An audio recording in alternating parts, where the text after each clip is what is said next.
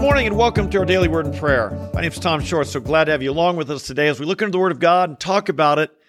Allow it to instruct our lives, build us up, make us strong for God. We've been talking about evolution and creation. What does the Bible teach? And are there implications to this that maybe some people hadn't thought about?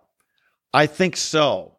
In fact, I think lots of people try and resolve the conflict of what they believe science teaches about evolution with what they believe the Bible teaches about creation, and they don't think deeply about some of the solutions they come up with.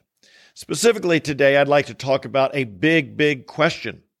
In fact, this is a major problem people have with understanding the Bible and understanding life.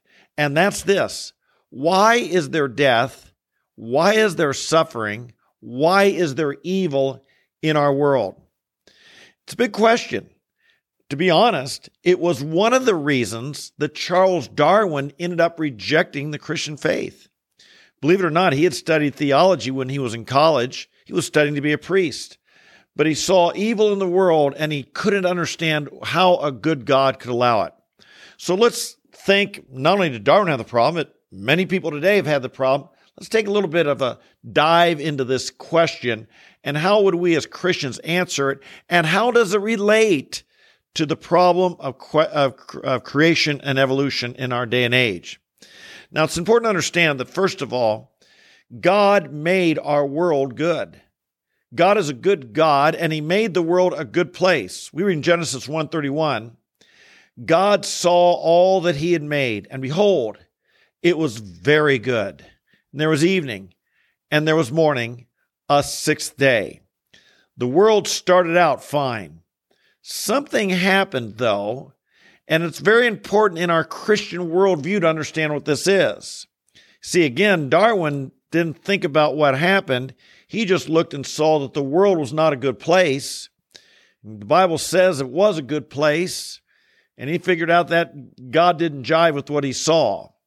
But he didn't keep reading because we find out that there's there there's something that brought about sin, suffering, and uh, suffering and, disease and death into our world. And that's this. Therefore, just as through one man sin entered the into the world, and death through sin, and so death spread to all men because all sinned. There we have it. Why? How did death enter into our world? Well, it entered in through sin. How does death spread to all of us? We've all sinned.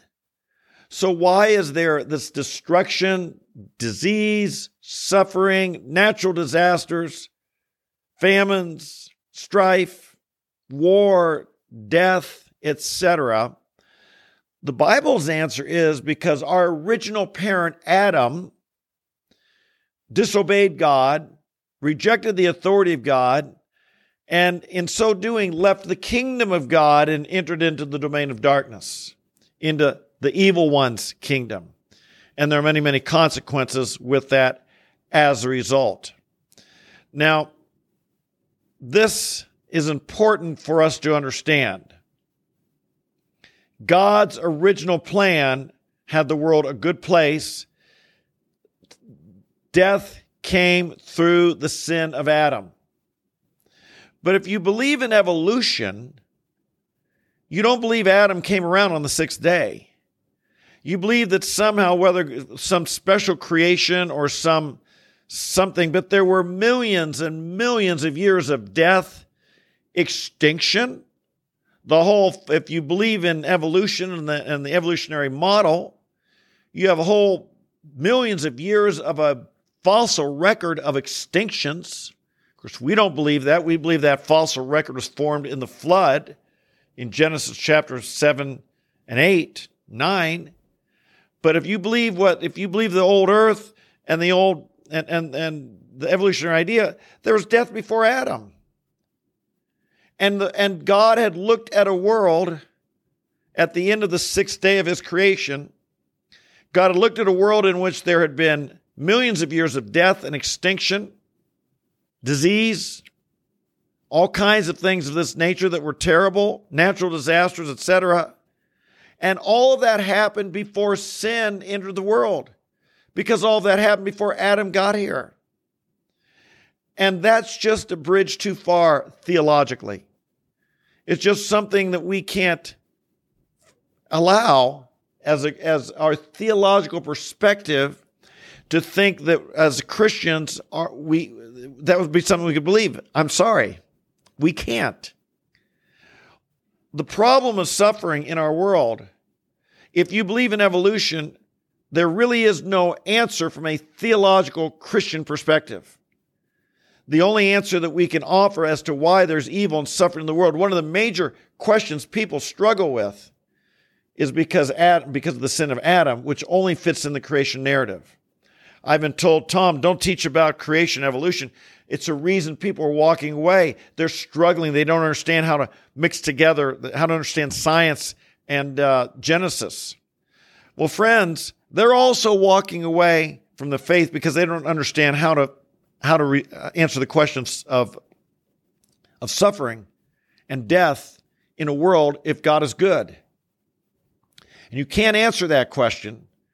I don't believe you can't answer that question adequately, thoughtfully, truthfully, if you believe that Adam either wasn't real or as the result uh, came about after there had been millions of years of evolution before him. Indeed, some Christian organizations now have a concept called evolutionary creationism, in which they claim that, that Adam wasn't even an individual he was part of a group or a tribe of people that, and that sin didn't enter through one man, as Romans says, or the Genesis narrative is all just metaphor or some story. But sin kind of, there came a recognition of humanity that, that they had done some wrong and were separated from God. This doesn't fit the Bible. And it doesn't fit answering this question of what, how did, did suffering come about?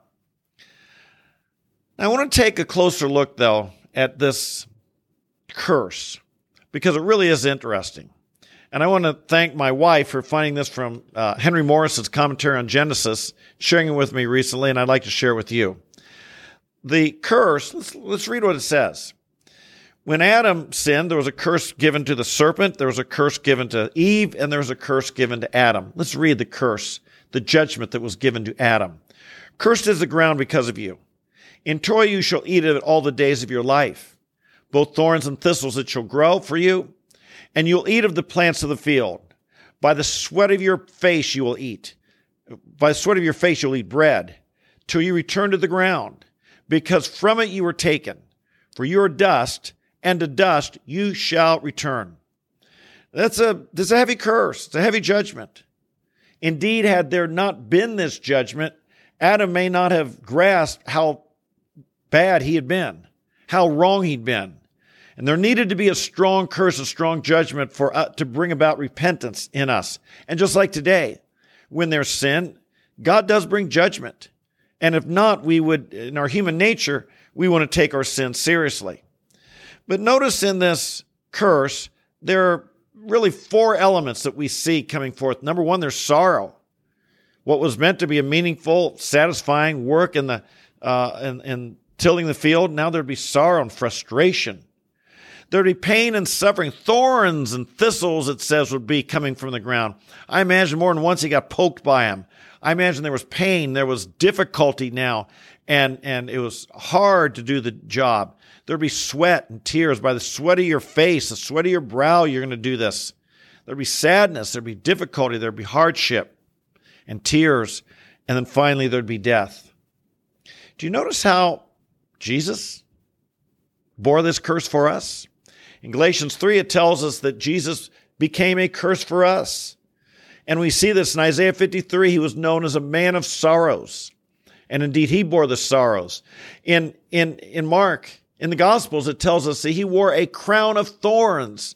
How interesting that the ground, as a result of the curse, would yield thorns, and Jesus himself wore a crown of thorns as he bore our curse. Sweat and tears, you bet. Even in the Garden of Gethsemane, it tells us in Luke 22 that he sweat, as it were, great drops of blood that came because he was in such agony. And in Hebrews, it says he cried out with loud tears and he was heard because of his piety. And then, of course, he died as well and was given to death. The wages of sin was death. And Christ bore our sin and died on the cross for us. Isn't that awesome? The curse that came upon Adam, Jesus bore it, experienced it for us. Not only that, we're going to be free from it. Look what Revelation promises. And he shall wipe away every tear from their eyes, and there will no longer be any death, and there will no longer be any mourning, or crying, or pain, for the first things have passed away. These things that relate back to the curse that Adam felt the sorrow, the pain, the tears, the death going to be going away in our life. When we when Christ comes back, when Christ returns, he'll do away with all that. Isn't that awesome? What an exciting thing the Bible gives. What a neat book it is. But I do want to stress this believing and embracing evolution, often done innocently, often thinking, well, it's true, and we Christians, we believe the truth, and not poking the holes in it that really are there and not really asking, does it jive with Scripture? What it does when it tells us there was death before Adam, well, then why did Jesus, if, if, if death came before there was sin, why did Jesus have to die for our sins? You see the, you see the implication of that?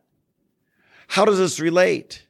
And this whole idea of evolution, the implications of it, they undermine the implications. Uh, they undermine the gospel. They really do. Now, I'm not saying that a person who believes in evolution is not saved.